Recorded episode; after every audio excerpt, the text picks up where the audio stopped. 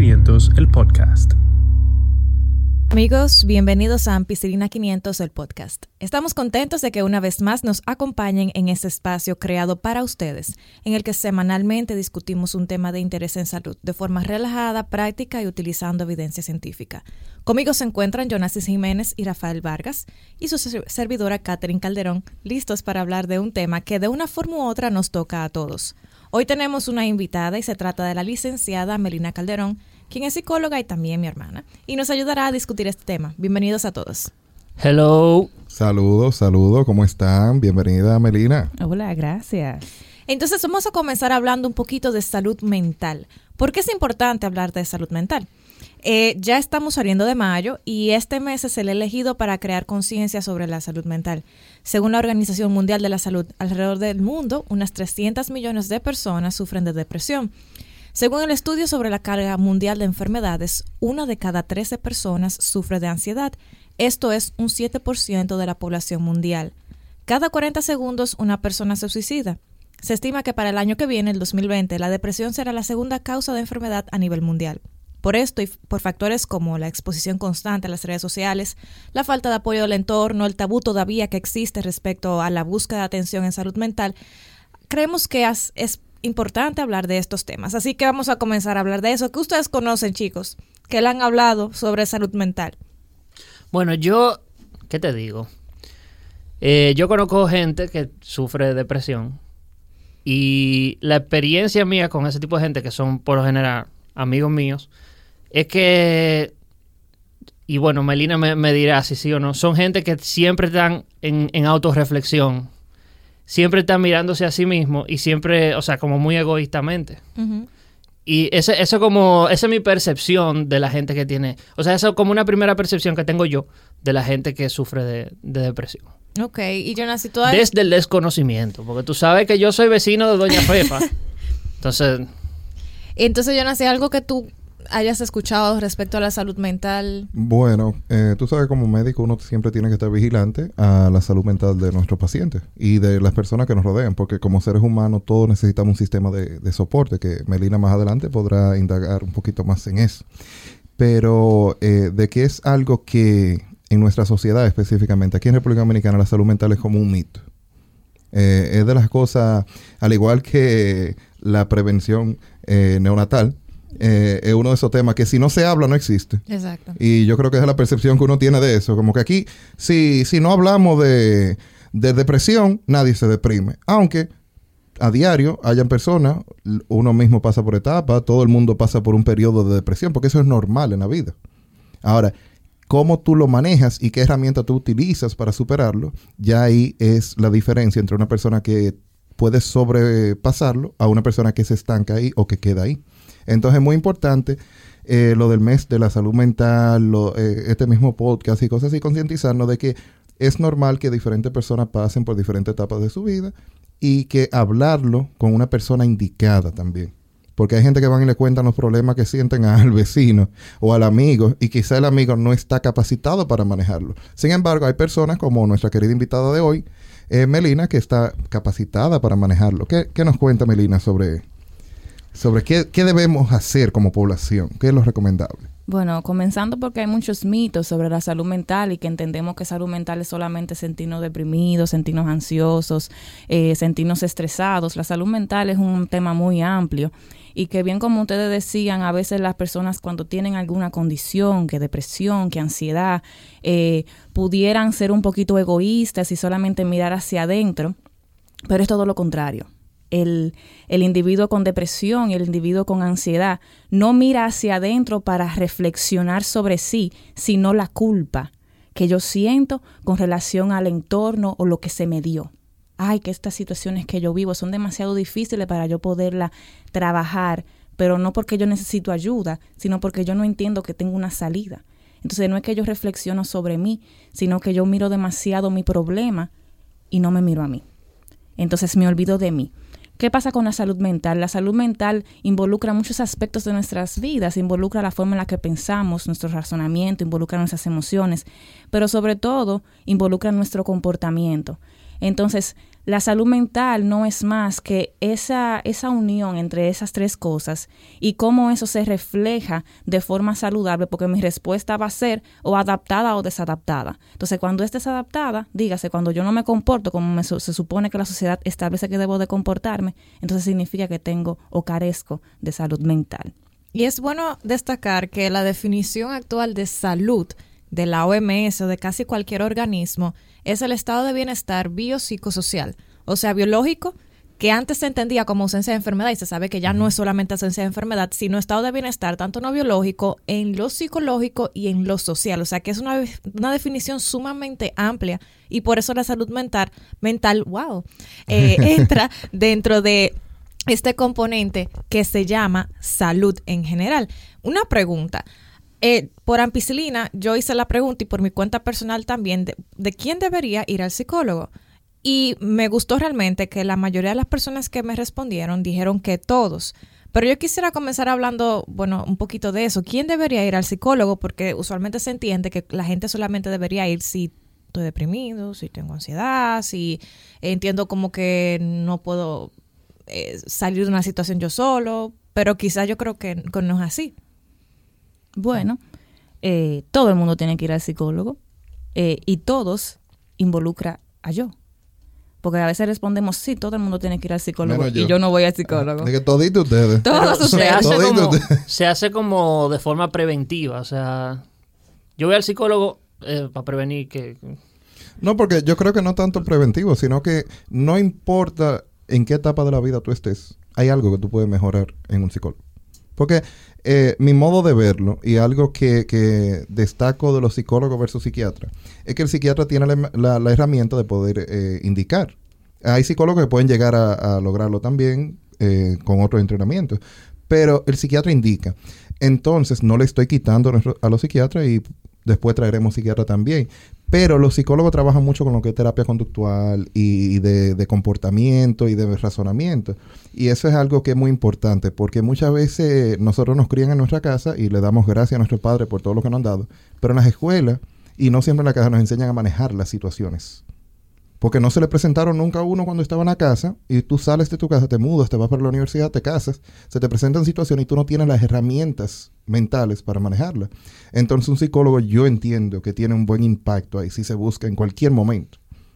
Porque hay algo, tú te quieres comprar un carro y tú no, y tal vez eso te estresa, porque tú lo quieres comprar con todo el dinero y no lo tienes, y el financiamiento, le tienes miedo a las deudas, Conversar eso con una persona capacitada, como lo es Melina, te puede ayudar a tú dormir tranquilo, a tú encontrar la paz. Te dirigen. Ella no será, no trabajará en un banco, pero te puede decir, mira, busca ayuda de un asesor financiero.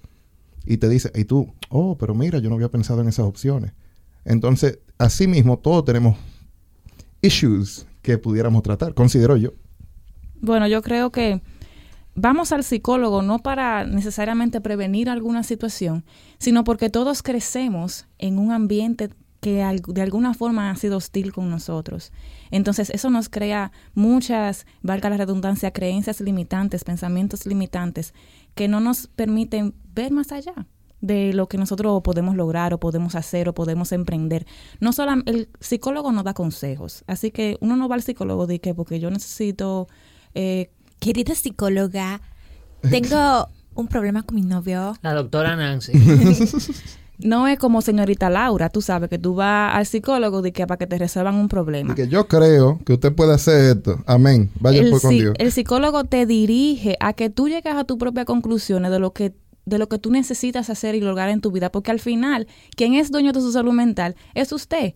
Entonces, el psicólogo lo único que te ayuda a construir y a crear y a obtener herramientas para ti, para tú poder entonces trabajar de forma integralmente más saludable en tu vida. Entonces vamos al psicólogo, no solamente cuando tenemos alguna situación de depresión, ansiedad, estrés, que no nos sabemos manejar en nuestro entorno, sino cuando estamos saliendo de un ciclo importante de nuestras vidas. Como por ejemplo, usted se está graduando de la universidad. Lo único que usted conoce su vida entera es estudiar. Desde que usted está chiquito, desde que usted tiene 3 años, 5 años, usted está en la escuela estudiando, pasando clases, no se graduó. Lo que son ganarse 50 pesos. Usted salió del colegio, entró para la universidad y usted está estudiando todavía. Usted se graduó de la universidad y usted dice, ok. ¿Y ahora qué soy? ¿Y ahora qué yo hago? Porque lo único que usted conoce es estudiar. Entonces, aunque usted trabajó cuando usted estaba estudiando y lo que sea, usted está saliendo de un ciclo sumamente importante en su vida. Porque y largo. Que es lo único que tú conoces, estudiar. Y es la mayoría de tu vida. Exactamente. La mayor parte de tu vida tú te la pasaste estudiando. De la vida que tú conoces hasta ese momento. Y vamos al psicólogo. ¿Por qué? Porque hay algo que no nadie trabaja, que es la depresión en el estudiante. El estudiante que se gradúa llega a una depresión porque llega a una vida que no conoce. Depresión a lo desconocido. Post-estudio. Exactamente. Entonces tú estás saliendo a la vida profesional. Yo controlo. Estás saliendo a la vida profesional, estás saliendo a un mundo completamente diferente que tú te sientes expuesto porque tú no sientes que tú tienes todas las herramientas que tú necesitas para poder trabajar, aplicar tu carrera, etcétera. Entonces, cada vez que salimos de un ciclo importante de nuestras vidas, dígase de estudiar, se van a casar, termina una relación importante y comienza otra más importante, usted se va a mudar de país, se muda de ciudad. Todas esas son ciclos y son procesos que no necesariamente usted tiene la capacidad para lidiar con ellos. Y para eso usted puede ir al psicólogo. ¿Y la gente que se va a casar? La gente que se va a casar es ideal que vaya al psicólogo, incluyendo a la gente cuando comienza un amor y quiere comprometerse. Tiene un amor y se quiere comprometer. Tiene que ir al psicólogo. A los 2 meses. Yo le debí recomendar eso a mucha gente. Que no. ¿Por qué? Porque cuando usted se va a casar, usted está saliendo de usted vive usted, su vida. Y cuando usted tiene problemas, mi amor, esa novia se va para su casa, ese novio se va para su casa y se acabó el problema. Pero ahora te va a comenzar un ciclo de vida completamente diferente, en el que usted va a tener que lidiar con otro individuo, con sus problemas, con sus temas, con sus creencias y con todo lo que ese individuo arrastra, que me lo va a chugar arriba a mí cuando yo llegue. Y de igual, y viceversa. Y viceversa. Entonces, la idea de ir a terapia cuando nos vamos a casar es para poder adquirir las herramientas que necesitamos para poder tener una vida conyugal plena. Porque los amores no solamente son besitos y abrazos y no queremos. Son muchísimas otras cosas. Entonces, con respecto a eso de las parejas, ¿tú recomiendas, eso está en el ámbito de trabajo de un psicólogo general o un psicólogo de pareja? ¿Hay alguna diferencia? ¿Cuál es más indicado? El más indicado para trabajar es el especialista. Okay. Así que cualquier persona que necesite ayuda, necesita o quiera adquirir herramientas, debería ir a un especialista de la psicología de parejas. En esa área. De esa área que lo necesita. Y yo particularmente, Melina Calderón, recomienda que vayan a un sexólogo. También. ¿Por qué? Porque en nuestro país, no sé en los demás, porque este es el que yo vivo y el que conozco, hay muchas creencias limitantes con relación a la sexualidad. Entonces llegamos o reprimidos o llegamos con esta idea del porno a aplicarlo en su casa. Entonces, por eso necesitamos ir donde un especialista que nos pueda trabajar de forma integrada, porque no solamente vamos a estar trabajando la pareja, sino también vamos a trabajar la intimidad. Y qué mejor lugar que donde un sexólogo que nos trabaje todas esas cosas. Esos son temas muy interesantes. Quizá un podcast solo de ese tema de sexología. Podemos contar con tu presencia. Claro que sí. Otra cosa, volviendo a lo de las parejas. Yo he observado en nuestro país, en República Dominicana, que aquí el estilo de vida es diferente. La madurez se obtiene de una manera diferente, digamos. O la progresión no es tan lineal. Porque las personas, por lo general, tienden a vivir en su casa hasta que se casan. Uh-huh. En países más desarrollados, Estados Unidos, en Europa, no se utiliza tanto ya ese mecanismo, sino que la gente se muda para irse a estudiar, o viven, o desde que trabajan se mudan fuera, y entonces cuando deciden tener una pareja, entonces se mudan juntos. Traigo esto a colación por el asunto de que cuando una persona que ha vivido varios años solo ya, porque yo soy de otra ciudad, entonces cuando me mudé a la universidad tuve que mudarme solo. Y yo entiendo por experiencia que todo el mundo debe de vivir, aunque sea un tiempo solo. Esa es mi opinión.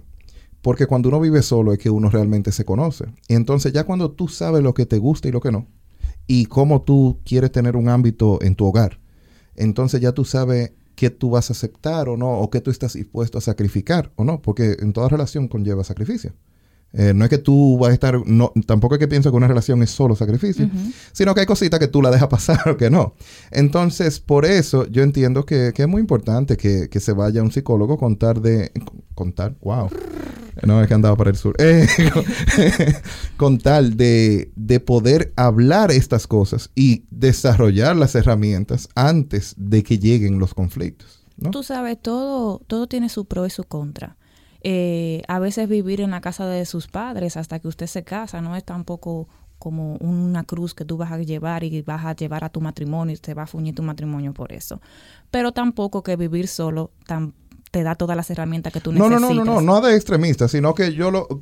Por ejemplo, es bueno, no te quita, pero también a veces te limita. Porque tú quieres la cosa a tu manera porque tú has vivido solo por mucho tiempo. También. Entonces, es como...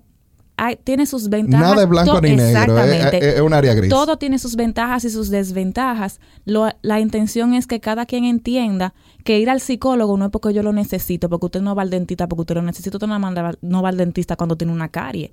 Usted se va a hacer su limpieza, o debería. Se supone. Cada 6 meses es recomendado hacerse una limpieza. Entonces, así mismo es el psicólogo. Una vez al año, usted irá una vez cada 2 años, ir al psicólogo para poder, tú sabes, tener herramientas para la vida en general. Es súper importante. Okay. Y una pregunta. Hablando de todos los temas, en tu experiencia y también de lo que has leído, de lo que dice la evidencia, ¿cuáles son los trastornos mentales que se ven más en personas jóvenes? O sea, vamos a delimitar personas jóvenes, arbitrariamente entre, digamos, unos 15 a 45 años. Para agregarle a eso, un poco de estadística que tengo acá. Perfecto. En Estados Unidos, 1 de cada 5 adultos tiene algún tipo de enfermedad mental, digamos. Algún tipo de evento condición. De condición mental en ese año, durante el año. 1 de cada 5 adultos. Tampoco es algo de que no le pasa a nadie. Uh-huh. Es que aquí habemos 4 personas. Nada más falta uno que llegue y uno de nosotros, ¿verdad? El quinto que llegue ese. A lo mejor ya ese está aquí. Exacto. 1 de cada 25 sufre de una condición seria. Y 1 de cada 5 de 13 a 18 años sufre de un desorden serio durante un punto de su vida. Imagínate. Eso es Estados Unidos. Eso en Estados Unidos. Se me hace lógico. Bueno, sí. Las estadísticas aquí las usamos mucho en Estados Unidos porque es la más... la que más actualizan, sí. Exacto, y la que más reportan. Pero esa es la que tenemos a mano. Y realmente nuestra sociedad está muy influenciada por los Estados Unidos, más que quizás cualquier otro país. Y la ciencia en sí. Exacto, también. Más que quizás otro país. Y nosotros estamos en una sociedad que está americanizándose todo. Agringada. Exactamente, un poquito más. Entonces... Yo creo que, le hacía la pregunta a Melina, porque yo creo que la influencia de las redes sociales, la influencia tan fuerte de otras culturas, que no digo que sea ni buena ni mala, sino que es lo que hay, yo creo que podría influir en que aparezcan quizás algunas condiciones más que otras. ¿Qué tú has observado que nos puedas decir? Conociendo que el 15% de la carga de salud está en salud mental, de las enfermedades está en salud mental, enfermedades mentales.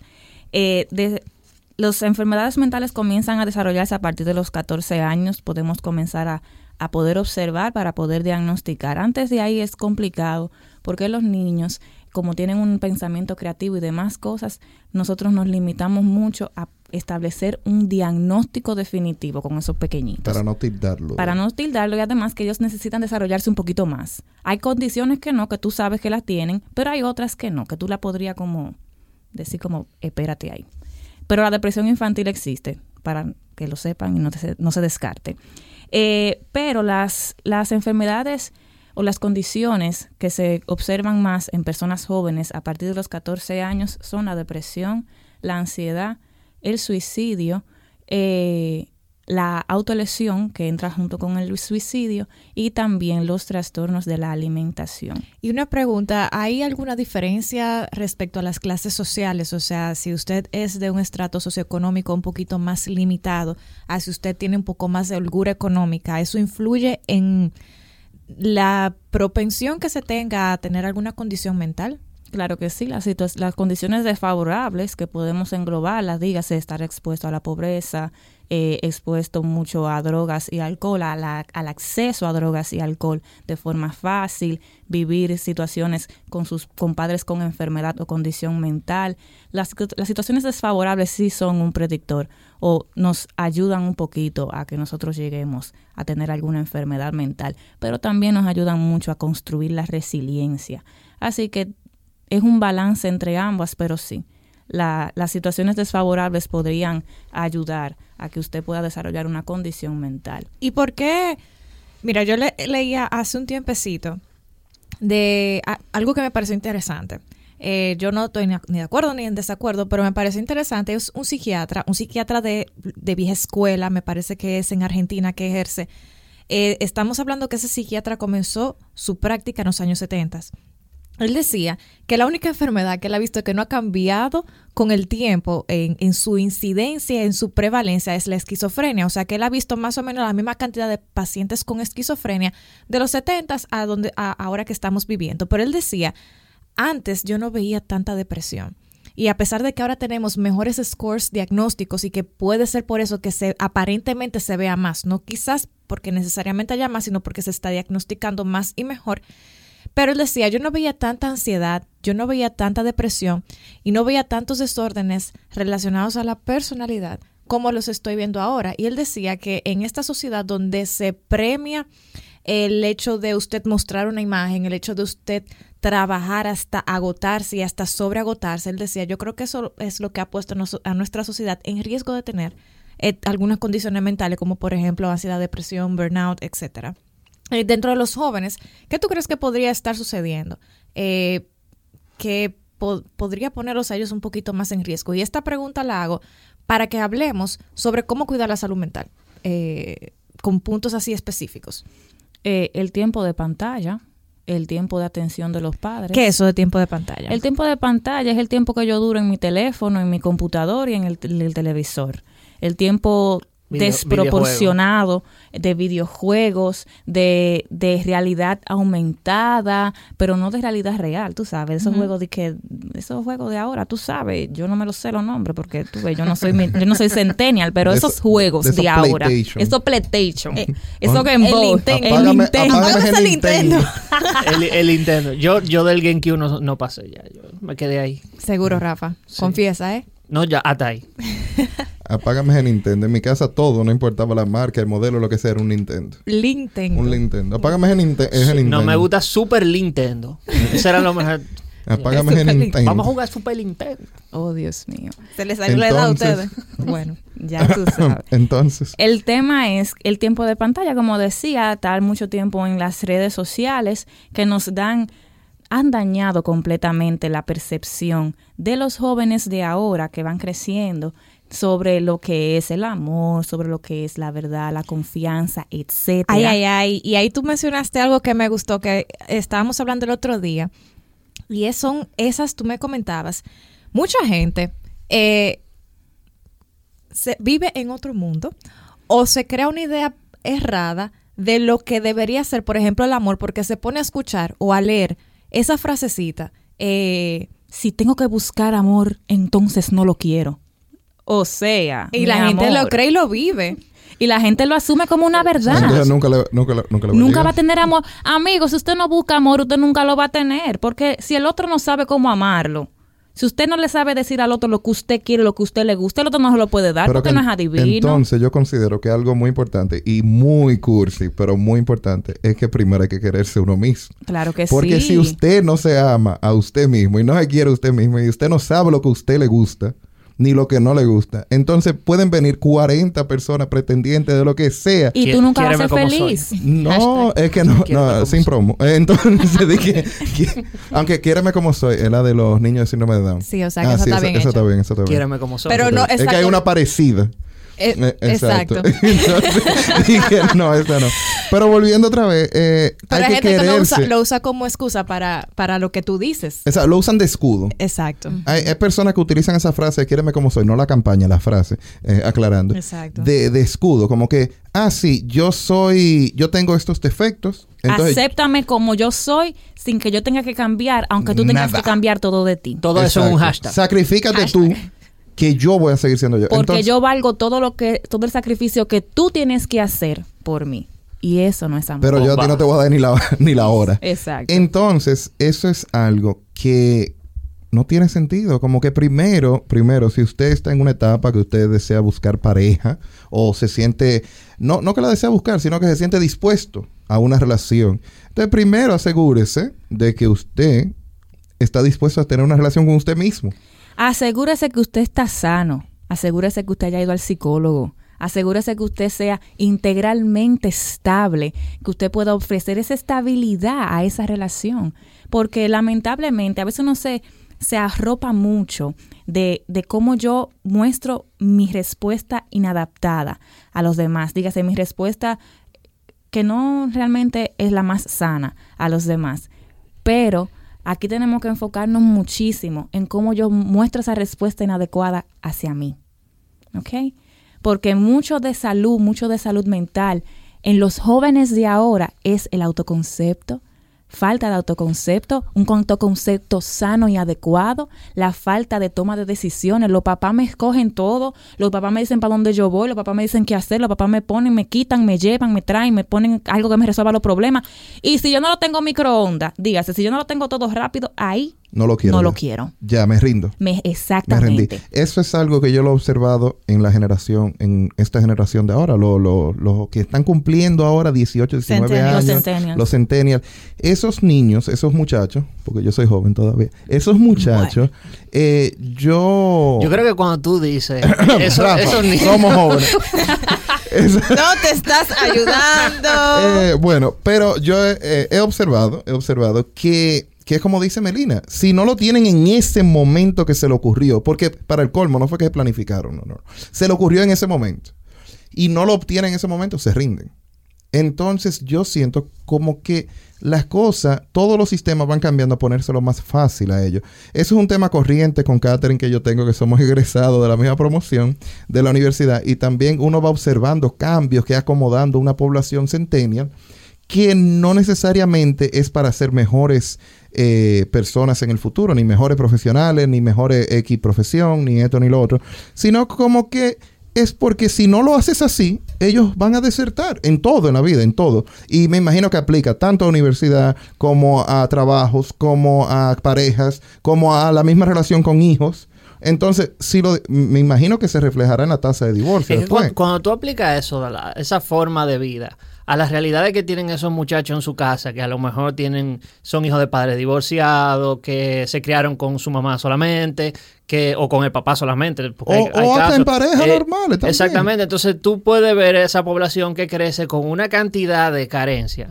Exactamente. Que tú dices, ¿de dónde sale esta criatura? Y yo creo que para llenar las carencias volvemos al punto inicial, tiempo de pantalla. Muchos de ellos lo hacen para cubrir sus inseguridades. Se entregan al vulterismo. Exactamente. Hashtag. No voy a decir más. Ya. A la movie. Pero aprenden. Se puede dormir. Pero a vivir su movie. Aprenden este modelo de sus padres. ¿Qué hacían los papás cuando esos niños estaban chiquitos? Para la televisión. Una tablet. Que tiempo eterno de pantalla aquí atrás. El niño aprende que mi entretenimiento está en lo que está fácil, en lo que me lo dice todo. ¿Por qué no se veía antes tanta depresión? Porque esa gente tenía que pensar. Esa gente jugaba belluga en la calle, mi gente. Esa gente hacía juegos de pensamiento y resolvían los conflictos cuando se generaban ahí. El problema de estos tiempos ahora, y hay tanta ansiedad, tanta depresión, es que yo no sé manejar el conflicto, yo no sé manejar el cambio, yo no sé manejarme. Cuando yo estoy expuesto, no me sé sentir vulnerable porque se ha vendido la vulnerabilidad como algo negativo, como una debilidad. Y viene el mismo círculo, ¿por qué? Porque quizás nuestros padres, por las carencias mismas propias, usualmente económicas, que tuvieron en aquel tiempo, tuvieron que dedicar un poquito más quizás al trabajo, quizás a los estudios, quizás a algunas otras oportunidades para brindarnos a nosotros el confort que uno tiene ahora mismo. Entonces, el hecho de ellos no haber tenido herramientas que nos enseñaran a nosotros hace que nosotros repliquemos lo mismo, no solamente con los hijos, sino con los pares que tenemos. Entonces, ahí mismo volvemos al asunto de las herramientas y de conseguir las herramientas por medio de terapia. Exactamente. Entonces, eso de los padres es importante porque nosotros somos una generación que podemos romper un ciclo. Cada generación puede romper el ciclo. Ahora, que decidamos hacerlo es otra cosa. Anteriormente, eso de comprarle un Nintendo a su hijo, como decimos, eso era un signo de de opulencia, de que te estaba yendo bien en la vida, de estatus. Sin embargo, ahora se da por sentado. Como que en toda casa ya hay que entretenerlo a todos los niños a comprar una tablet. Nosotros tenemos... Bueno, yo tengo unos amigos, amigos de par de personas aquí, que nos escuchan, Y ellos saben y se van a sentir identificados. Yo me junté con ellos hace un tiempo y compartimos un café, una cosa así, y andaban con sus niños. Y fue un tema de conversación porque los felicité. Cuando lo veo con sus niños, los niños ninguno andan con tablet. Se sentaron, pidieron comida, se sentaron a comer, los sentaron a los niños a comer. No, espérese, usted no, vamos a comer. Y tú no veías a esos niños ni pidiendo de que, papi, teléfono, ni más. No. Había un área de juego, porque ahora la salida de ellos tienen que involucrar un área de juego porque son niños. Me le da la felicitación. Había un área de juego... nos escuchan fielmente en el programa, conste. Y había un área de juego. Ustedes son la excepción. Exacto. Había un área de juego, entonces ellos dicen, no, si nos vamos a juntar, tú sabes que lo único que tienen que tener es un lugar donde los niños puedan jugar. Pero ellos, los dos se pusieron de acuerdo como un matrimonio, que yo considero que la conversación, la comunicación es algo esencial. Vital. Entonces se pusieron de acuerdo de que no, a sus niños no lo van a criar con una tablet. Una tablet no va a criar a sus hijos. Exactamente. Viendo a la vaca Lola y a Pepa. No. Señores, no le pongan a Pepa a sus hijos, por favor. Ay, ¿por qué? Se fue ese patrocinio. Hashtag, ¿por qué? Cuéntanos. Porque en realidad los muñequitos de Pepa promueven un poquito el egoísmo. Te reflejan cómo es un niño en esa edad, pero entonces te afirman y te reafirman y te refuerzan esa conducta negativa de los niños. Y los muñequitos que ustedes le pongan a sus hijos deberían ser muñequitos que le enseñen a hablar correctamente. Sí, por favor. Que le enseñen a lidiar con el conflicto, que le enseñen los colores, las formas, a comunicarse, cosas prácticas, valores, herramientas para la vida. No, entonces, espérate, Goku tiene valores, ¿qué pasa? Sí, eso para tiene, otro grupo tiene violencia también. No, la resolución de los conflictos es un poquito compleja. Pero una pregunta. Eso, pues, yo no sé, pero ¿existe el muñequito ideal? Como que existe algo ideal. El muñequito ideal, o menos malo. El muñequito menos malo es el niño jugando. En la calle con sus compañeros. Aquí deberíamos tener como efecto de sonido. No, porque pero también, es una curiosidad. Claro. ¿Qué le podemos recomendar a las personas? Hay muy buenos muñequitos. La princesa Sofía es buena. Plaza Sésamo. Uf, todo lo que crecimos con Plaza Sésamo. Todavía andan Blue's Clues, porque ahí uno aprendía a buscar. Yo creo que sí, todavía andan las pistas de Blues. Y Art Attack. Y Dora la exploradora. Dora la exploradora enseña español e inglés. Alguna cosita más que otras. A los niños nunca se les olvida la mochila con todo. Claro, y a llamar la mochila. Los niños hablan con la televisión y todo aquello. Para mí, tienen que haber ahí muñequitos muy buenos. Pero los papás, antes de enseñárselo a sus hijos, tienen que verlo. Por ejemplo, en los tiempos que yo estaba con mi prima más pequeña, ya veía mucho Pinky Dinky Doo. Y Pinky Dinky Doo daba la palabra sofisticada. Y a mí me encantaba porque... le enseñaba pero vocabulario, mejoraba el léxico. Pero mi amor, unas palabras domingueras. Entonces, ¿qué hacía esos muñequitos? Ampliaban su vocabulario, ella le enseñaba a resolver conflictos porque el hermanito era un poco intenso. Entonces, esos muñequitos así son buenos porque el niño aprende algo. Pero entonces...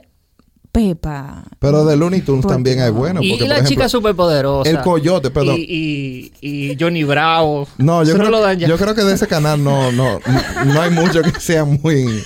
Las chicas superpoderosas, con todo y todo, trabajaban mucho vencer el mal, el trabajo en equipo. Yo tenía tres personalidades totalmente diferentes, entonces como que lograr armonizar entre las tres era un reto. Ellos lo que menospreciaban un poquito al papá, sí, pero... Bueno, esos son otros temas, tú sabes, pero el punto de ellas... La vaquilla de pollito. No. No creo que la vaquilla de pollito tuviera en ese grupo. Bueno, el problema de la vaquilla de pollito era como su relación con sus padres, tú ves, o sea, bueno, pero, ese es otro tema. Pero de los Looney Tunes, bien salimos nosotros. De los Looney Tunes, yo sé que del coyote uno aprendió perseverancia. Sí, porque el coyote nunca se rindió con el correcamino. Todavía hasta el sol de hoy el coyote le sigue cayendo atrás al correcamino. Él nunca se rindió porque había que hacer sueño. Esa era su meta, entonces. Resiliencia, ¿eh? Él era bien resiliente. Entonces, y Tom también, de Tom y Jerry. Ah, claro. Que nunca se olvide. Pero no entremos en detalle. Entonces, por favor, entonces... volviendo al punto inicial, que estábamos hablando un poquito de quizás algunas conductas que ponían en riesgo a los adolescentes, jóvenes, uh-huh, a nosotros mismos, de tener algunas condiciones mentales, y a la vez hablar de cómo cuidar nuestra salud mental, hablábamos del tiempo de pantalla. El tiempo de pantalla involucra a veces series, películas que no son malas, lo que hay que tratar de limitar el contenido y tratar de relacionarnos más con el entorno que nos rodea.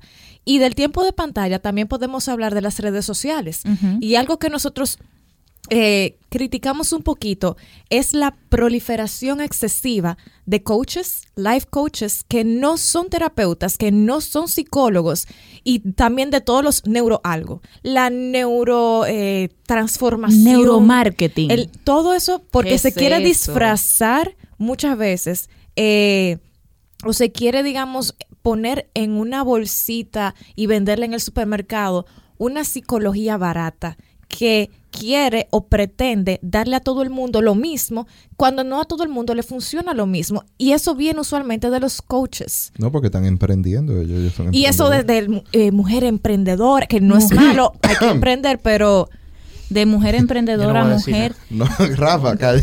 Mujer empodérate, etcétera. Señores, etcétera. No. Entonces, es importante saber que, mi gente, sentirse mal no está mal.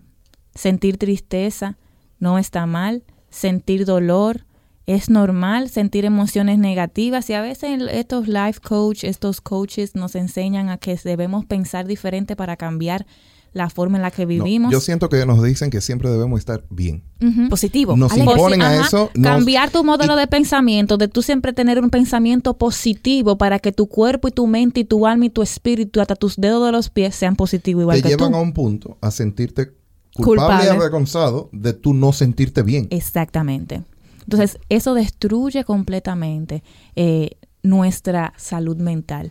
Es importante, y quiero destacar un poquito, que nuestra salud mental también viene mucho de nuestros límites, de los límites que nos ponen nuestros padres. Por eso nosotros los millennials, los viejitos, los más viejitos. Los viejos millennials. Los viejos millennials. Tenemos un concepto diferente sobre la vida, porque nos pusieron límites, nuestros padres nos establecían límites y reglas, teníamos una rutina para las cosas. No había internet. No había mucho internet, que no tenía internet. El internet era lento. Yo llegué a una biblioteca a hacer tareas del colegio. El internet era, señores, de lo que tú no podías el teléfono cuando tú tenías internet. Ya tú sabes. Te llamaban. El dial-up. El dial-up. Te llamaban mucho. No me llames. Te llamaban mucho y se caía el internet. Ya tú te imaginarás qué problema. ¿Qué programa más vintage? Entonces, ese tiempo controlado de pantalla. Usar la computadora, yo no sé para ustedes, era un premio. Era después de la tarea. Era después de la tarea. Porque en carta no necesitaba internet. Exactamente. En carta 98. Exactamente. Se les salió la edad a ustedes. Entonces, esos límites y esas reglas que los papás establecían para con los hijos, con sus hijos, con nosotros, nos daban una idea de lo que la vida es cuando usted es un adulto. Cuando usted va creciendo, que usted tiene que respetar que hay cosas que tienen un límite, que hay cosas que tienen reglas, que no todo me lo van a dar, que no todo está a mi acceso y a mi alcance, y porque yo soy yo me lo van a entregar. Exacto, que yo no porque yo sea. You're not entitled to that. Tú no. ¿Cómo es? ¿Cómo? Oh, wow. Ingresí Barrera, 1-800. Tú no te lo mereces simplemente por el hecho de ser tú. Por existir. Los papás intentando evitar las rabietas en el supermercado, entonces le dan las cosas a los niños y no le enseñan que hay que esperar. Entonces, todas esas pequeños detalles van trabajando nuestra salud mental, porque cuando crecemos con todo eso en nuestros hombros. ¿Puede abrir eso un nuevo campo de especialista en el área de la psicología hacia los padres, orientado hacia los padres? ¿Cómo ser padre? No existe. Es que la psicología familiar trabaja a los padres. Cuando yo trabajo en mi... Yo tengo que recomendar eso más. En mi trabajo, yo trabajo con niños, pero cuando tú trabajas con niños, trabajas con su mamá y su papá también. Porque lo que tú quieres lograr en ese niño se afianza y se afirma con los papás. Así que los ejercicios para los niños es a los papás que tú se los das. Porque ¿quiénes son los que tienen que poner límites y reglas? Son los papás. No, es que ellos te ven una hora a ti. Pero ¿quiénes van a propiciar el cambio? Son los papás. Ellos me ven una hora, pero una hora cada 2 semanas Ajá, cuando el que más va, porque tú no tienes los niños de que todos los días contigo en terapia. No, y que no hace nada tampoco con durar una hora contigo y tú decirle, mira, estas son... Y de apoyar esas herramientas y entonces duran 2 semanas sin que nadie se lo mencione. ¿Cómo? Entonces, otra de las cosas importantísimas para la salud mental de los niños y de los adolescentes, de las personas jóvenes, porque no hemos limitado un poco a los niños y a la pareja, de las personas jóvenes en general, son las prácticas de riesgo. Y cuando hablo de prácticas de riesgo, son prácticas sexuales de riesgo, consumo de alcohol o sustancias, fumar, todo esto aporta a la falta de salud mental, porque las prácticas sexuales de riesgo, cuando hablo de prácticas sexuales de riesgo, me refiero a individuos que no conocen su sexualidad, que no saben lo que tienen que hacer, que porque vieron en pornografía eso lo van a replicar y no tienen la edad apropiada para tener relaciones sexuales, es lo primero. Y también que se ponen a tener relaciones a lo loco. Dice que en un carro de patillao, sin higiene, que un reguero de cosas que las muchachas inventan en estos tiempos, que la... Bueno, no van muchos detalles. La película. Bueno, entonces... Exacto. El escondite haitiano, algo así que se llama. Bueno, algo... Tú me vas a contar fuera del aire. Algo... Volviendo otra vez un poco hacia atrás. Uh-huh. Dos cosas. Una es que el día solo tiene 24 horas. Y si tú duras de las 24 horas... Duermes 4, porque los muchachos ahora se trasnochan más, porque viven con una pantalla y una cosa con el screen time. Uh-huh. Y entonces tú duras 20 horas al día, 16 horas de tu día conectado en un teléfono, en Instagram, que viendo Netflix, que haciendo esto, que haciendo lo otro. Tú no estimulas tu creatividad. Tú no tienes tiempo para pensar. Y sobre todo, no te sabes relacionar con tus padres. Señor, yo tengo un testimonio. Ni con quienes te rodean. Dame un segundito. Ah, ok. Ni perdona. Con quienes te rodean. Entonces, eso es algo importante. Como que yo lo he visto, que los centennials se quejan de que no tienen tiempo. Eso, yo no tengo tiempo para nada. Salen de clase que no tienen tiempo. El horario muy ajustado que no tienen tiempo, No tienen tiempo porque cada vez que tienen tiempo se pasan 1 hora en chateando. O 1 hora en Instagram, o 1 hora en esto. 1 hora sentado viendo al aire y el demás de todas las horas que están en el día, entonces chateando y en el Instagram, mi amor. Entonces, claro, tú nunca vas a tener tiempo para nada. Entonces te ven que uno hace muchas cosas en un día y dicen, wow, ¿y cómo es que a ti te da el tiempo? Yo no tengo tiempo. Suelta el teléfono. Tú sueltas el teléfono. Como que eso del teléfono, ahora tenemos el acceso a poder comunicarnos con casi quien sea en cualquier momento. Eso no necesariamente es bueno. No, las facilidades han venido también a facilitar la enfermedad mental. Sí, a dejarla a la orden del día, a ponértela sobre la mesa. Porque además de que hay factores, tú sabes, orgánicos, hay factores que no necesariamente tú controlas para la enfermedad mental y para la poca salud, tú sabes, tu salud mental y tu bienestar emocional, pero también hay un aspecto que es todas las facilidades, como todo es rápido, yo también quiero que mi salud mental sea rápida. Entonces, exacto, y entonces, por ejemplo, eso de estar viendo la vida perfecta en Instagram, menciono Instagram porque es la más famosa ahora, es la que más se está usando, Instagram, nadie sube nada malo en Instagram. Nadie. Lo único malo que sube en Instagram son los accidentes. Excepto Ampicilina 500, que da mucho consejo. No, Ampicilina 500 sube realidades y evidencia científica. Ah, bueno. Todo lo que usted quería preguntarle al doctor Google, pero con su referencia científica. Valga la payola. Valga la payola. Entonces, en Instagram uno ve fotos. Si es una pareja, es la pareja perfecta. Ellos no suben fotos cuando están peleados. Ellos no suben fotos cuando están pasando trabajo. Cuando están comiendo... Cuando están comiendo un arroz... Cuando están pasando la frasecita. Tú lo intuyes cuando no hay publicaciones. No, o sea, tú dices, tiene 4 meses sin publicar. O cuando borran la foto. O cuando borran fotos. Exacto. Que eso también... Bueno, pero... Por ejemplo, el arroz blanco con un huevo frito, eso no lo suben. ¿Verdad que no? No, te suben. No. Es tan bueno que... Te suben el salmón con su... No, pero cuando va... Exactamente. Entonces, si tú solo le estás dedicando 16 horas de tu vida, o vamos a poner, la verdad, 8 horas, pon tú. Es un trabajo. 8 horas de tu vida, tú le estás dedicando a ver perfección. Entonces, tú te vas a empezar a medir por esa perfección. Por ende, tú vas a entrar en un ciclo de depresión porque tú no estás viviendo esa vida. Pero vamos a ponerlo más sencillo. Cuando somos pequeños y mientras vamos creciendo, comemos. Uh-huh. Lo que alimentamos nuestro cuerpo va a determinar qué tan saludable estamos. Así que lo que alimentamos nuestra mente... Empanada.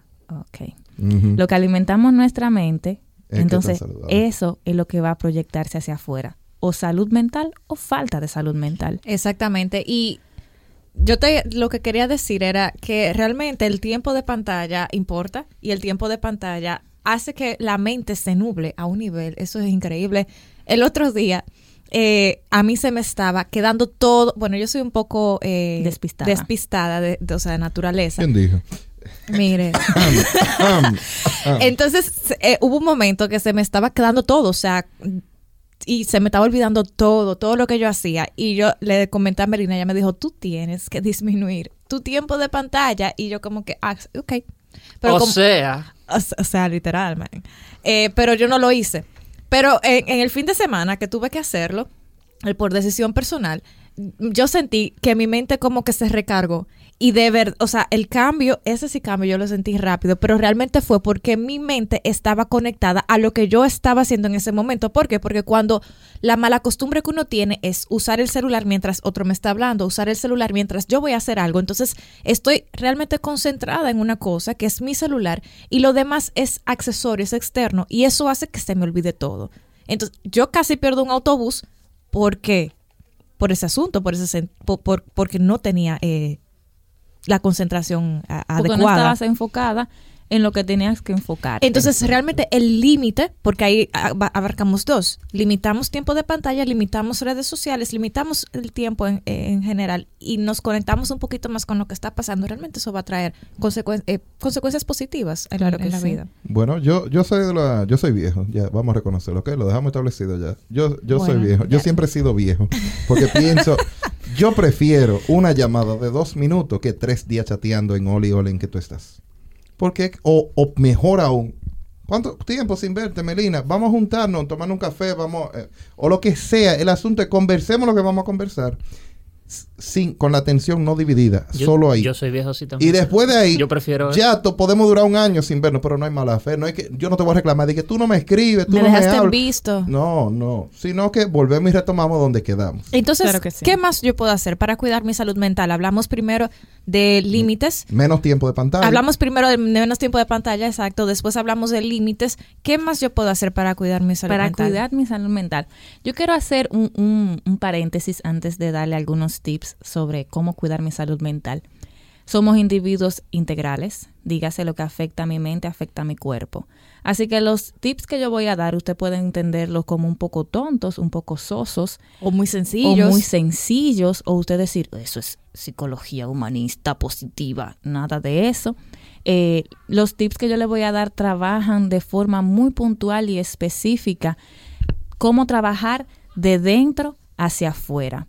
Entonces, ese trabajo de dentro hacia afuera es lo que yo quiero que ustedes se enfoquen, que es para eso son estos tips. Lo primero es que debemos alimentar nuestra mente de pensamientos positivos. Y cuando digo pensamientos positivos, no es decir, todo va a salir bien, yo puedo. Nada de eso. Es entenderme a mí mismo como una persona con carencias, con limitaciones, pero con virtudes, con fortalezas. Entonces, es yo hacer un trabajo de conocerme, crear un buen autoconcepto. El problema de estos tiempos es que no tenemos un concepto adecuado sobre nosotros mismos y queremos que el entorno determine mi autoconcepto. Eso es sumamente importante. O nos medimos por lo que el otro piensa de nosotros. Por lo que el otro piensa, exactamente. Y yo dejo que las redes me impacten tanto y por eso es que tuve tanta gente amargada, porque entiende que no es toda esa felicidad que el otro es. Un comentario que uno escucha es, sube esa foto para que fulano sepa. O para que vean que yo también hago X. Yo escucho una canción. Y es un complejo de inferioridad que está tan inculcado ahí. Es para que fulano sepa que yo también hago. Porque mi autoconcepto viene determinado por el entorno. De hecho, y no debería ser. Y eso que tú dices es sumamente importante porque todo lo que nosotros consumimos de una forma u otra nos afecta. Y hay un trap que se escucha mucho en la radio y lo que básicamente dice, Rafa, te estoy viendo. Dale, Rafa, dale. Ya me mencionaste la palabra mágica. Trap. Entonces, el trap lo que menciona es, sube esa foto como para que él vea cómo tú estás. Entonces, no necesariamente la jeva está bien, no necesariamente ya la esté pasando bien, aunque sí. Entonces, lo que dice es, lo que incita es, vete a fumar, vete a beber, olvídate de ese muchacho, y sube la foto para que él vea lo que... ¿Qué canción? Yo no me acuerdo. ¿Qué tema artístico es ese, Catherine? Yo no voy a decirlo en la radio porque entonces... Lo escuchaste en un Uber. Tal vez. Sí. O sea, la intención es que alimentemos nuestra mente de pensamientos realistas, objetivos y positivos sobre nosotros, entendiéndonos de esa manera, como seres integrales, pero como personas con carencias y con limitaciones, pero siempre busquemos nuestras características positivas. ¿Qué cosas buenas yo tengo? ¿Qué cosas buenas yo sé hacer? ¿Qué yo sé hacer? ¿Qué yo hago bien? Y que yo no necesite esa validación externa de los demás, de forma que mi autoconcepto esté bien cimentado, bien establecido. Es lo primero. Entonces hay que ser intencionalmente agradecidos, y cuando digo intencionalmente agradecidos, quiero decir eliminar las quejas innecesarias. A veces nos quejamos un poquito de lo que yo vivo, de lo que yo paso, de la realidad social, de toda esta ansiedad que me genera el entorno, de toda esta depresión, de todo esto que nos impacta de forma directa, y nos olvidamos de las cosas buenas que nos pasan. Entonces hay que ser intencionalmente agradecidos, y cuando sumamos un buen autoconcepto y la gratitud, entonces vamos cambiando la forma en la que pensamos y vemos el mundo. Recordando lo que yo dije antes, nuestra salud mental tiene mucho que ver con nuestras emociones, nuestro razonamiento y nuestro comportamiento. Todo lo que yo pienso, todo lo que yo creo, es lo que yo hago. Entonces, cuando yo cambio esa forma de ver el mundo, entonces mis acciones comienzan a cambiar, y la forma en la que yo me siento también comienza a cambiar. Así que ser intencionalmente agradecidos es usted sentarse como una práctica diaria y agradecer por 3 cosas. Aunque usted no lo diga a nadie, usted no se lo tiene que decir a nadie, dígaselo a usted mismo. Ay, qué bien que hoy yo pude beberme un café tranquilo o tranquila. Que me pude levantar de la cama. Qué bueno que yo pude hoy terminar este trabajo que tenía tanto tiempo intentando terminar. Aunque usted no haya logrado, por ejemplo, usted quería graduarse con honores, summa cum laude, y no pudo. Bueno, puede decir, qué bueno que me pude graduar. Hay gente que no se puede graduar, o no se puede graduar de la carrera que quiero, que escoge. Entonces, es ser intencionalmente agradecidos de las pequeñas cosas que nosotros logramos, tenemos y adquirimos. Y no intencionalmente agradecidos porque al otro le falta, yo voy a agradecer, no. Porque la gente te dice que no, pero tú tienes que ser agradecido porque fulanito pasa muchísimo trabajo y tú no, no. Eso no ayuda mucho. Eso es ser agradecido porque usted siente que él puede serlo.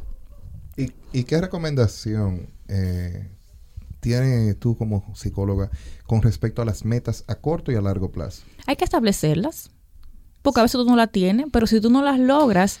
Y bueno, escribirlas también. Tener algún papel ahí. Exactamente. Usted se compra una agenda todos los años. Uh-huh. Si usted se compra una agenda, en las últimas páginas de atrás, establezca sus metas y divídalas. Pero sea realista en lo que usted puede lograr. Porque, por ejemplo, usted dice, yo este año me quiero comprar un carro, pero usted ni trabaja. Dime. O lo que ponga gana, primero, no buscar un trabajo. Y si gana poco, buscarme otro trabajo. Exacto.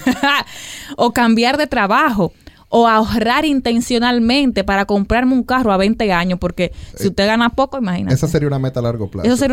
Y para los centennials, que yo siento que no, como que no están tan claros con las metas que tienen a largo plazo, a corto plazo. Sí, ese es un público que ya estamos completamente...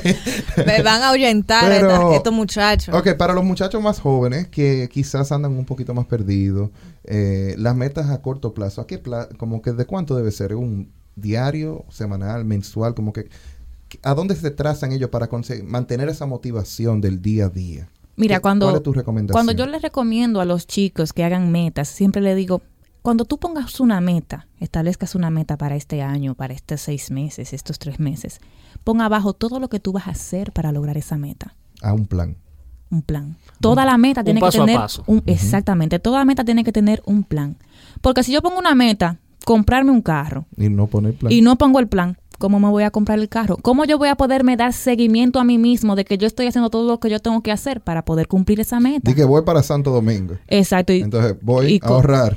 Tengo el dinero. Entonces, cogí un taxi, el paso número 1 es averiguar por dónde me voy. Me voy en carro, me voy en guagua, me voy en motor, me voy atrás de una camioneta, me voy a pie, como usted quiera. pero establecer un plan para cumplir esas metas, porque a veces uno está un poquito perdido cuando uno quiere cumplir sus metas, pero es porque uno no sabe qué es lo que uno tiene que hacer para poderlas cumplir. Perfecto. Exacto. ¿Y qué más nos recomiendas para cuidar la salud mental? Yo sé que hay una parte física importante involucrada ahí. Además de que también tenemos que enfocarnos en el aquí y el ahora. A veces uno se enfoca mucho en lo que yo no pude hacer, lo que yo no pude lograr, lo que yo no pude tener, y me pisoteo a mí mismo. También la alimentación es muy importante. Y cuando digo la alimentación, es comer bien, pero también comer cosas que a usted le guste. Disfrutar comer.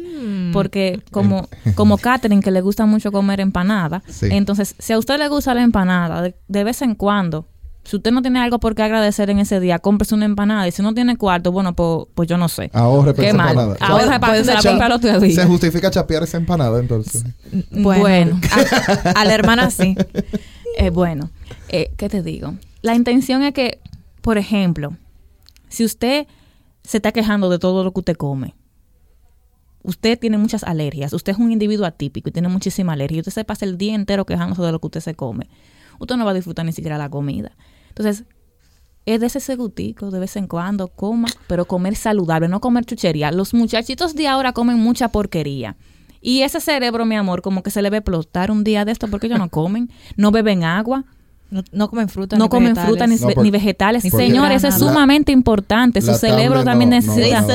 El cerebro necesita alimentarse. Tú sabes que hay aplicaciones como de cocinar. La tablet no da. Así como de jueguito de cocinar. Sí. Se la pasan en eso.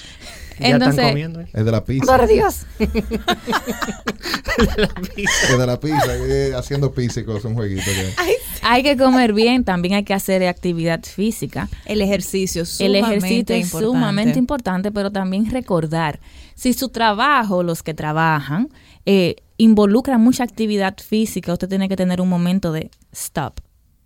Detenerse y descansar. Intencionalmente, pero que sea ejercicio. Así que le digo yoga, pilates, un ejercicio que no me involucre mucho cardio. ¿Por qué? Porque el ejercicio es sumamente importante. El ejercicio nos ayuda con la serotonina. Y los que son médicos saben lo que eso significa y lo que no. Búsquenlo para que tengan tiempo intencional de investigación. Es muy importante hacer ejercicios porque el ejercicio nos descarga. Estamos en unos tiempos que vivimos mucho estrés, mucha ansiedad, mucha presión. Así que hacer ejercicio no necesariamente tiene que ser en el gimnasio, porque la gente también está muy sesgada a que el ejercicio se hace en el gimnasio. Puede ser caminando 30 minutos. Exactamente. Exacto. Puede ser caminando. Recuerda, el ejercicio al aire libre está probado que nos ayuda a disminuir el estrés. Comprese una bicicleta, hagan bicicleta. No, ahora está de moda eso. Entonces, hay algunos lugares que usted puede ir a caminar, a correr, puede practicar yoga, puede hacer pilates, puede buscar aplicaciones, muchísimas aplicaciones, y que ese sea su tiempo de pantalla. Yo siempre le digo a mis pacientes, el ejercicio más económico es salir a caminar. Y si usted camina, que lo recomendado por la OMS, que es hacer por lo menos 120 minutos, eso será 30 minutos, 3 veces a la semana de ejercicio moderado a intenso, ya usted lo está logrando. Un ejercicio en el que usted camine de forma un poquito más rápida a la que usted lo hace habitualmente, que le falte un poquito el aire y que sienta un poco las pulsaciones. Ojo, usted se va a pie a su casa del trabajo, usted se va a pie a muchísimos sitios, perfecto, pero ya su cuerpo está acostumbrado a eso, tiene que hacer algo extra. Exacto, y que, por ejemplo, cuando se está haciendo ejercicio, usted sale a hacer ejercicio, no es lo mismo que yo camino porque tengo que caminar. Exacto. Como decía Catherine, además de cada ejercicio con metas diferentes. No es lo mismo, se supone que el ser humano se ejercite diario. Así como come y se baña, idealmente, se ejercite también. Exacto. Entonces, si usted tiene como meta bajar de peso, etcétera, etcétera, ya ahí requiere más de 40 minutos diarios, porque a partir de los 40 que ya va a tener esos efectos de pérdida de peso. Pero si es para mantener la salud mental, entonces ya con 30 minutos que usted salga, puede poner la música que a usted le gusta. Entonces, un momento de relajación para usted y de pensar, porque algo muy importante que yo me he dado cuenta, y cuando estábamos hablando ahorita de los niños con la tablet, es que cuando tú tienes un tiempo de pantalla, tú no estás pensando. No, para tú estás nada. Consumiendo. Uh-huh. Entonces, cuando tú consumes, no piensas. Exacto. Entonces, la creatividad, la solución a tus problemas, ese momento de tú decir, hoy, ¿qué yo voy a hacer con X cosa? O ¿cómo yo voy a tratar X problema? Entonces, si tú sales a caminar, hasta en esos mismos 30 minutos, 40 minutos, una hora que tú le dediques a caminar, tú te pones a pensar, oye, pero déjame ver qué yo voy a hacer. Mira, esa idea está buena. Porque a veces nos está bañando y dice de que... Oye, pero mira lo que yo voy a hacer. Como que exacto. Se te ocurre. ¿Por qué? Porque es un momento en el cual tú estás aislado. Y la mente está descargada. Por eso es que las grandes ideas que uno tiene en el día usualmente son esos minutitos antes de uno dormirse. Pues la mente está desestresada. Exactamente. Mm. Pero también usted puede hasta bailar en su casa. Es un ejercicio físico. Con su pareja, si usted quiere bailar con su pareja. O con el perro, con el gato. O con el swap. Con lo que usted quiera. Pone un típico ahí a millón. Hey, pero mover. Pero moverse. ¿Mm? Que no estemos estáticos y sedentarios. Hay que evitar mucho la vida sedentaria porque eso no aporta a nuestra salud mental. También ventilar. Sumamente importante. Tú decías al principio que a veces tú le dices a tu problema a un amigo o a un vecino que no tiene las herramientas para ayudarte. Pero... somos seres sociales y es sumamente importante ventilar. No necesariamente con un psicólogo. Vocalizar. Cuando usted no tiene, tú sabes, las herramientas para lidiar y eso que usted está viendo y sintiendo se vuelve demasiado abrumador. Entonces hay que buscar ayuda. Pero es sumamente importante poder comunicar lo que sentimos y ser intencionalmente honestos. Cuando digo intencionalmente honesto es decir lo que siento, como lo siento y como viene. Porque estamos acostumbrados a maquillar lo que sentimos. No, porque yo me sentí mal. No, yo cojo una cuerda, oye, que yo me iba a fajar a golpe ahí. Pero yo dije, no, espérate, yo tengo que calmarme. Es así, es decir lo que usted siente como usted lo siente. No di que maquillarlo, di que no, yo me sentí un poco airado. Y los razones. Me sentí un poco airado. Usa palabras, no usa palabras domingueras. Usted cogió una cuerda, oye, que usted dijo, no. Pero ese muchacho mienta, yo lo iba a matar. Exactamente, usted iba a sacar una gilet y tú dijo, pero me sometí. Pero me mordí la lengua. Cuando yo lo dije más al principio, yo me refiero a que hay personas que no, como que lo chismean. Uh-huh. Y se lo dicen a todo el mundo. Ventilar es algo importante. Por eso todo el mundo debe de tener por lo menos uno, dos, tres buenos amigos. Porque tampoco no es algo que tú haces con todos. No es que tú vas a hacer un culto para predicar tus problemas. Exacto. Ni un live en Instagram. Como lo hacen, lo he visto. Exactamente. Sí. Eso no es una práctica correcta. O comienza a subir posts de que esto y lo otro. Lo que tú quieres decir, lo comienza a subir en posts. En posts y en imágenes. Exacto. Yo sentía que te amaba, pero recordé que no eras mío. No, el que me encanta. El que me encanta es tenía una flor y de tanto mojarla se murió. Ahí entendí que el amor. Ustedes lo han visto, todo el mundo ha visto eso. Tenía una flor y de tanto regarla se murió. Ahí entendí que el amor que tú no puedes más, que también está el sobrecuidado daña. Entonces tú te quedas como que mi hija, pero conversa eso con la persona que lo hizo. Es tener una persona con la que tú puedas ser o sentirte que ese es tu confidente y tu poder conversar. Y expresarte y manejarte de forma que tú puedas sacar todo lo que sientes y no quedarte como perdido en el aire. Yo tengo ya una pregunta, no sé si tienen... Bueno, sí, para finalizar. ¿Cómo ser un buen paciente? Adherirse al tratamiento, escuchar y no racionalizar tus situaciones. Dígase, no justificar todo lo que estás pasando, porque no es necesario que tú le expliques a tu terapeuta por qué estás pasando por una situación difícil. Tu terapeuta va a entender ese objetivo y te va a ayudar a adquirir las herramientas necesarias para tú poder vivir de forma integral y de forma saludable y tener bienestar emocional, que es lo más importante en estos tiempos. Y ya, yo sé que Rafa iba a terminar ya con eso, pero ¿cómo combatimos esa mentalidad, ese estigma de buscar ayuda? ¿Qué tú recomiendas?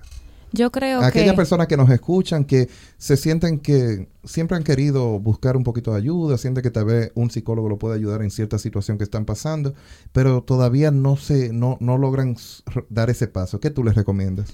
Yo les recomiendo que no se manejen por los pensamientos de las sociedades de hoy, que nos limitan mucho, limitan nuestra salud, limitan nuestras emociones.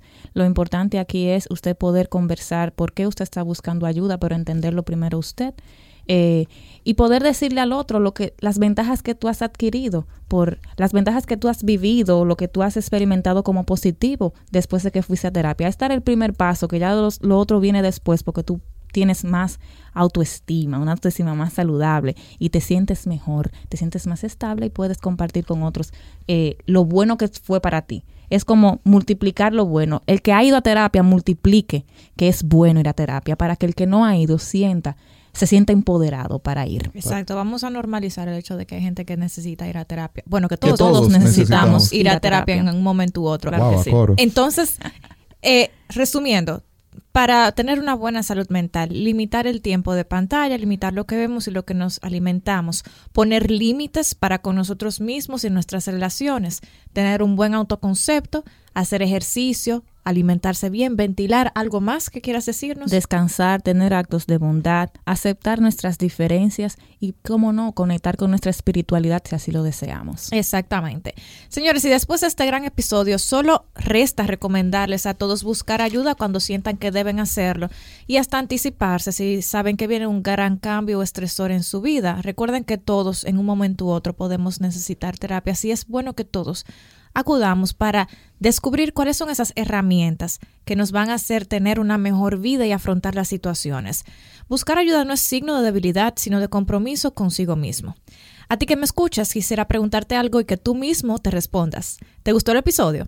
Si tu respuesta fue afirmativa, compártelo. Si piensas que puede mejorar, déjanos saber. Síguenos en nuestras redes sociales, en Instagram y Twitter como @Ampicilina500, en Facebook como www.facebook.com/Ampicilina500, en YouTube como Ampicilina500 y en nuestra web www.ampicilina500.com. Hasta la próxima.